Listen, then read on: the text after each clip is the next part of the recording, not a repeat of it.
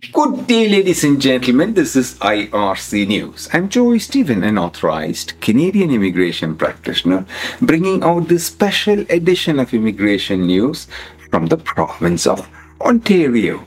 This news was released by the Ontario government on the 7th of September 2023. I am coming to you from the Polinsys Studios here in Cambridge, Ontario. Today is the 9th of September 2023. Ontario issued notifications of interest to potential candidates who may qualify for Ontario's Express Entry French speaking skilled worker stream.